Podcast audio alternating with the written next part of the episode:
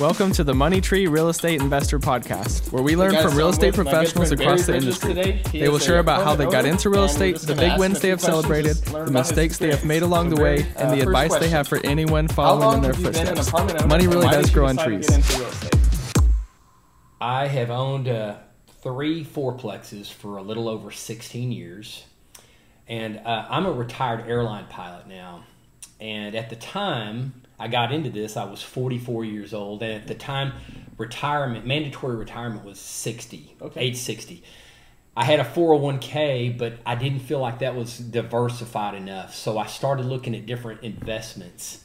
And real estate was kind of what I landed on. I uh, had read some books. I have a relative that's in uh, that's in real estate. I called him, and I so I started searching. I started looking for different types of units.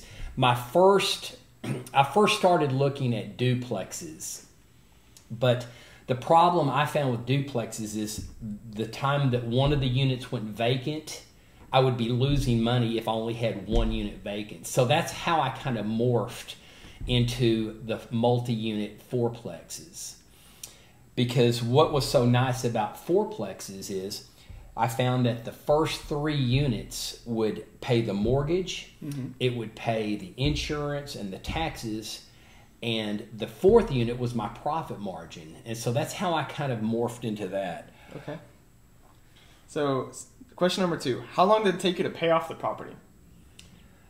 I uh, I paid the property. We financed the properties for thirty years, and the reason we did that was because if we ever ran into a financial crisis, we would have a lower mortgage payment.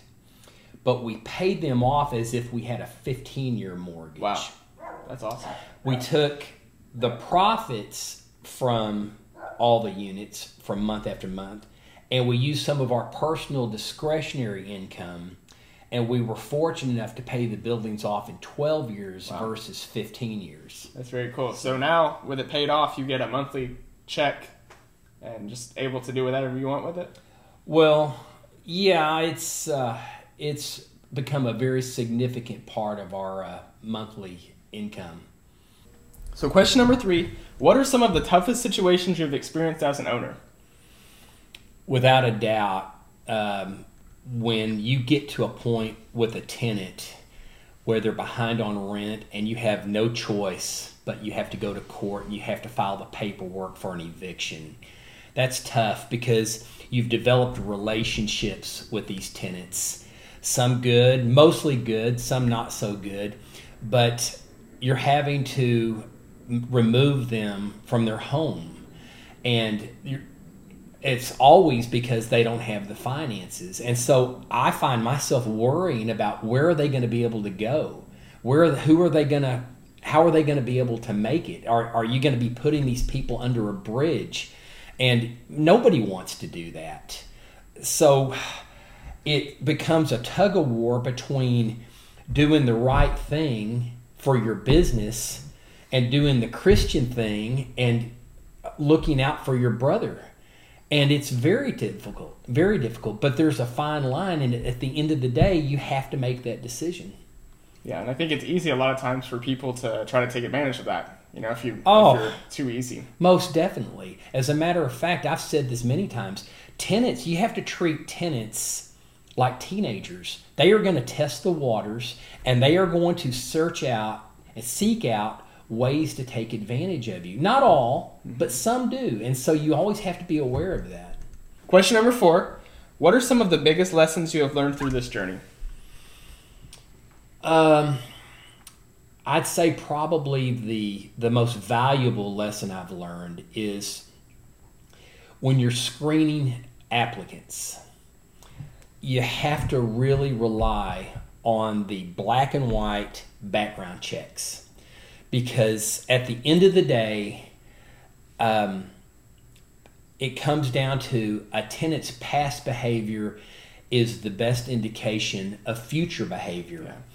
And all tenants, all applicants, I should say, that are wanting to get an apartment, they're going to always put forth their best foot. And you can't rely on your personal feelings. You have to look at the financials. You have to look at there's a there's a thing in uh, the real estate business. It's called the rule of thirds, and I have found that rule to be very valuable. And the rule of thirds simply says that a tenant needs to net net three times what their rent uh, what their rent payment is. So if the rent is a thousand dollars, they need to have a net income of three thousand. Now if now there are some exceptions. You can vary a little bit. If they don't have a car payment, you can go a little bit below that. But for the most part, try to stick to that. Other exceptions to that rule is if an applicant has a past say they were young and they were stupid and they got into trouble with the law or they made some mistakes with drugs 10 years earlier but but they have a recent history of paying their rent on time they've been responsible they've learned their lessons i can overlook that but but if they come from a present landlord who reports that they are consistently late i'd steer away from them Yeah. No, and I think that's good that you're willing to, to say, hey, if somebody's you know changed, like I want to give them a second chance. And I think everybody deserves that. So question number five: What have been the biggest benefits of owning an apartment complex?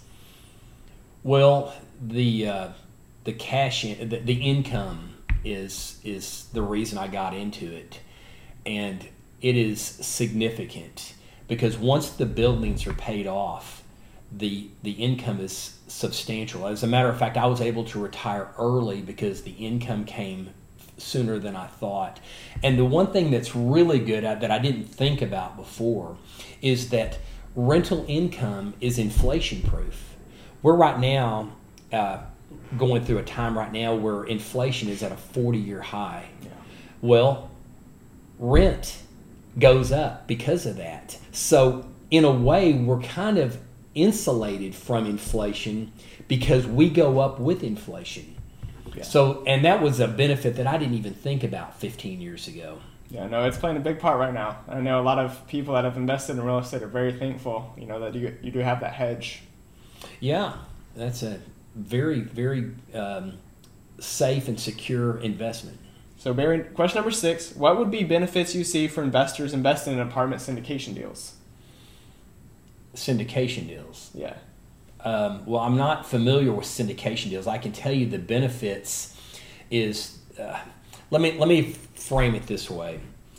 Um, when we got into our our investment, we bought one fourplex, and the two upstairs units were uninhabitable. So the very first building we bought was uh, we bought it starting off losing money. We put a lot of time. It was very labor intensive at first. I had a full time job, and on my days off, I would I'd be over at the units and I would be getting them renovated, getting them ready to rent. The um, eventually we got these units rented, and it was fun. It was actually fun because at first we were losing money. Then we got the first unit, uh, the third of the four units rented, and we were like, "Hey, we broke even this month," you know. Yeah. And that was kind of neat. And then we got that fourth tenant in, which actually came from the building next door. They saw all the all the work we were doing. And they came over and they said, "Hey, we want to rent from you because it looks like you're taking care of the building." And we actually turned a profit. And so you kind of come out of that nosedive, Yeah. and now now you're making a little bit of money, and it wasn't much, but we weren't losing money. right. And so there's a it was fun to to work and grow the business.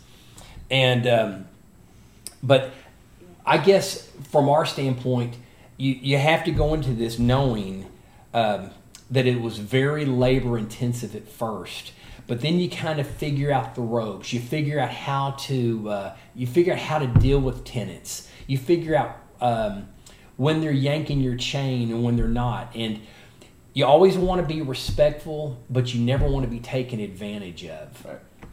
Definitely. So, but but now y- you know you learn these things, and the income starts coming in, and it's a fine oil machine. Like I can tell you now, after 16 years, I went. I was at the rental property yesterday. I haven't been there for three weeks. I haven't done anything over there for three weeks. But it didn't start off that way. It was a lot of work at 1st Mm-hmm. So something that you know we're gonna go off script just a little bit. Um, Okay. Something that I've noticed, you know, it's like hey, like real estate, you know, it is a lot of upfront time. It is a lot of upfront costs. You know, it's like whether you're actively owning an apartment complex or whether you're investing passively.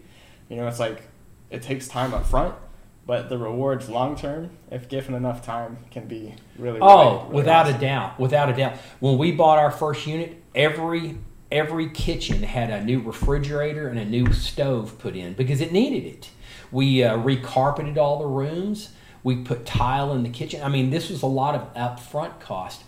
And uh, I told my wife, I said, I think we need to enclose the backyard, build a fence around it, and build a backyard deck. Well, her argument was, what is our return on investment in that? Because they're not, you you know, we've got a backyard deck, but th- that doesn't affect the rent. And I said, you know, the thing about putting a, a privacy fence up with a deck is that prospective applicants or prospective tenants, applicants, will come and they'll see that backyard, they'll see that back deck, and they will envision themselves cooking out with family and friends. And so you get them emotionally uh, looking at themselves living there, living in that backyard, sitting back, having a beer, and you know, cutting up and having fun. And so it was a very good re- return on investment, even though it wasn't directly tied to the unit they were living in. Right, and that's something too that I'm really passionate about is is influencing communities. You know, and you have that opportunity to truly change people's lives. You know, when owning an apartment complex. Yeah, absolutely. So, last question: If you could give any advice to somebody that was trying to get into owning apartments, uh, what would that be? Well, for myself, I would say take it slow. Don't over leverage yourself. The the secret that we have found that pays dividends is follow that application process. Be very, very picky in who you select. It is better to have a unit that's vacant and still looking for that right tenant than to get somebody prematurely that you're not quite sure of. Okay, because if you get a tenant that you had a, a flag that goes off in your head, most times that's your that's something telling you something doesn't feel right. You need to feel good about who you're renting to. And even then, even then you can get burnt. But but also as far as how to deal with the tenants, I think you t- you always treat the tenants politely and respectfully. Okay, you you you. Um, our motto has always been, "We're Christians first, we're landlords second.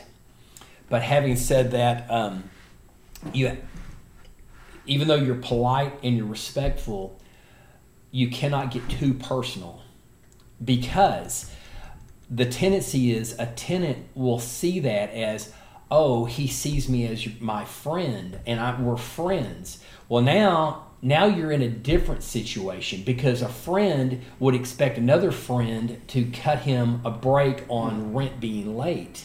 Well you can't do that. You can't get into that cycle of hey it's okay buddy.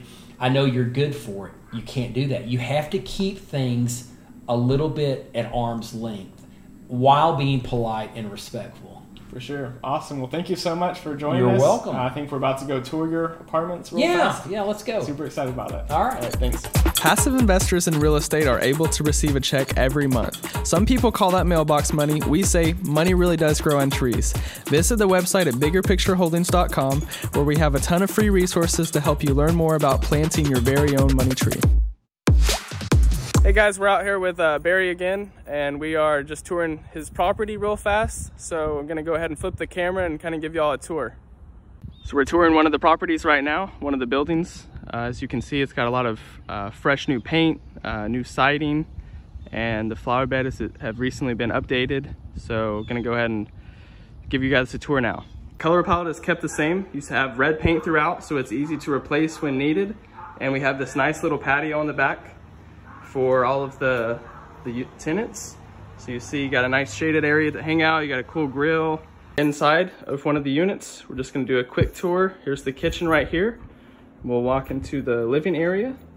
So a nice second story apartment. Got a nice living room area. And then we'll go ahead and go into the rest of the unit. So is this a The bathroom's to the right. got a bathroom right here?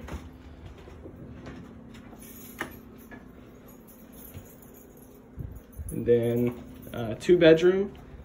So spare bedroom. got a spare bedroom with an office, workout area, and then the master bedroom as well. So pretty pretty cool space. So for this unit, you have a laundry room uh, attached to the master closet. So really good utilization of space. Like and subscribe below. A new episode will air every Tuesday at 7 a.m. Are you looking for more content? Visit our website, biggerpictureholdings.com. And remember, money really does grow on trees.